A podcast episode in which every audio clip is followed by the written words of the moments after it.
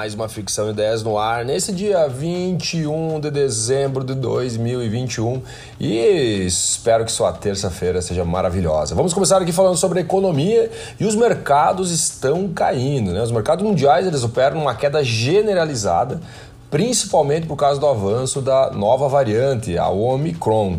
Né? Novos bloqueios lá na Europa, a gente vai falar um pouquinho logo na sequência, para conter essa disseminação da Omicron, elas estão perturbando literalmente os investidores e fazendo com que eles pensem muito mais sobre os riscos. Né? Alguns exemplos, né? aqui no Brasil, nós tivemos uma queda ontem da Bolsa de Valores de 2,03%, o dólar ele fechou em alta de 1,02%, aí chegando quase a R$ 5,75. Né? Nós tivemos aqui a Don Jones né? fechando em queda de 1,23%, que Estados Unidos, né? S&P 500 fechando em 1,14% e a Nasdaq fechando em baixa de 1,24%. Praticamente o mundo inteiro fechou em baixa ontem, lembrando, né, que a bolsa de valores é uma representação simbólica do que será o futuro. Então, quando a bolsa de valores ela cai, há uma tendência das pessoas olhando para o futuro, pô, o que está acontecendo? Aí se você vai lá no milímetro do negócio fazer uma análise, quais são as ações que estão caindo, você vai observar que muitas delas estão associadas ao consumo, né? Então pô, o que, que vai acontecer se chegar mais uma variante e se começar a ter lockdown nos lugares e assim por diante, né? Então você consegue fazer uma análise um pouco maior para o futuro.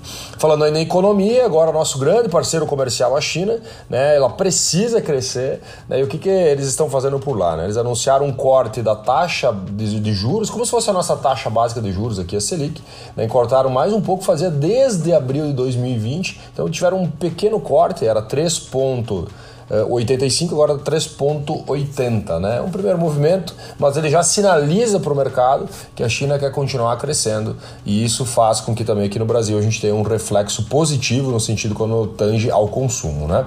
Uh, o Brasil em trilhos, presta atenção agora que isso que é importante para o nosso futuro, né? Os pedidos de autorização para a construção de ferrovias no Brasil, né? Ferrovias privadas chegaram a 49 projetos, né, e um investimento aproximado aí de 165 bilhões de reais, tá? Olha só o que, é importante, né? O, o, nosso ministro da Infra, né, o Tarcísio Freitas, ele falou que hoje com esses projetos, 49 projetos, seriam mais ou menos em torno de 12.900 quilômetros de trilho.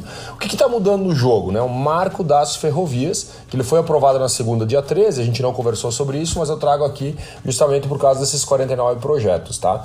Então na segunda, dia 13 foi aprovado esse marco das ferrovias, nele, né, as empresas elas estão. É, ficou um pouco mais fácil, então elas enviam um propósito para o governo, né, então que ele autoriza ou não a realização desse empreendimento, né, com autorização da exploração, né, vai ter um determinado período que ele pode usufruir de algumas coisas. E o principal aqui que eu vejo que muda o jogo é a questão da permissão de explorar as áreas marginais das ferrovias. Vamos imaginar lá que tem 15 e 15 metros, eu não sei exatamente qual a metragem. Então a empresa ela vai poder a, a, a explorar essa área no sentido comercial. Então, por exemplo, eu posso ter lá uma estação ferroviária em determinado local e essa estação ferroviária pode ter um shopping internamente e eu posso alocar esse espaço. Né?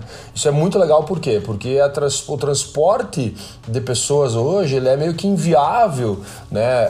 olhando para versus transporte de cargas, mas com essa jogada de você poder usar essa infra lateral, né? as, as áreas marginais para você conseguir fazer alguma coisa, nesse movimento as empresas tendem a, a, investir mais pesado. Né? Eu acho que isso muda muito. Obviamente que é uma mudança que ela não será uh, tão curto prazo, né? uma, uma mudança tardia, uma operação aí de 10 anos, por exemplo, a gente vê algum movimento significativo né? quando a gente tange aí a questão das ferrovias no Brasil. Né? Mas é muito importante esse modal. O crescimento do Brasil, né? especialistas novamente reduzem a projeção de crescimento, é a décima redução, né? segundo pesquisa da Focus. Especialistas consultados né, uh, pelo Banco Central estão ajustando o cenário, né, principalmente do IPCA, estão ajustando. Inflação, quando a gente fala de inflação, né, IPCA, quando a gente fala de inflação, dois dígitos esse ano, né, acima de 10%, e o ano que vem, né, um leve ajuste aí, um pouquinho acima dos 5% para o ano que vem também na questão da inflação. Quando a gente fala da Selic, taxa básica de juros, né, a galera tá falando aí que vai encerrar 22 com, né, 22, né, o ano que vem então, a 11.50, 11.5 e 23 a 8, né? Então a gente começa a apontar para baixo ali somente em 23. Uh, segurando em dois dígitos a Selic em 2022 para reter um pouco a questão do consumo. Né? Quando a gente fala de nova variante, eu fiz aqui um apanhado geral de como está um pouquinho o mundo afora da variante Omicron. Né? A Holanda né, entrou em, blo em bloqueio total, então é full lockdown, né? É, no domingo, agora até meados de janeiro. Né? Então vai passar todas as festas de final de ano aí bloqueada. A Holanda. A Alemanha, a partir de segunda-feira, apenas cidadãos alemães, alemães residentes e passageiros em trânsito terão permissão para entrar na Alemanha que estão vindo, por exemplo, do Reino Unido. Né? Todos os viajantes que chegarão ficarão em quarentena de 14 dias, independente se tem ou não vacinação. Então, lá, agora aqui no Brasil, nós temos a obrigação do passaporte vacinal, depois eu vou falar sobre isso, mas na Alemanha entrou lá 14 dias de, de restrição. Tá? Outros países também, como Dinamarca, Noruega, França, também estão uh, colocando algumas medidas para viajantes. Tá? E a Áustria permitirá apenas a entrada de viajantes vacinados a partir de segunda-feira. Os Estados Unidos, os casos estão subindo, começaram a aumentar lá nos Estados Unidos, principalmente em Nova York, ali, Distrito de Colômbia, né, vários casos e aumentou significativamente, exponencialmente, né, os casos diários vários dias consecutivos. Na África do Sul, aqui uma coisa boa, né? na África do Sul, olha só, apenas 1,7% dos casos de Covid identificados, né, nessa nova variante, foram entraram no hospital, foram admitidos no hospital. Se nós olharmos o mesmo período da variante anterior, né, que era a Delta, nesse momento nós teríamos 19% indo para o hospital. Então, em teoria, em teoria, galerinha mesmo infectada, ela não é tão agressiva a ponto de deixar o cara lá no hospital pendurado, tá? E no Brasil, olha só, nós tivemos apenas apenas, né? É, 128 mortes na média semanal, 41% abaixo nos últimos sete dias, né? Olhar um pouco, talvez o clima aqui, alguma coisa desse sentido aqui no Brasil, tá interferindo aí no resultado para baixo da questão do Covid, né? E o Brasil, né, agora foi realmente homologado, passaporte vacinado vai ser obrigatório para estrangeiros que vierem para o Brasil.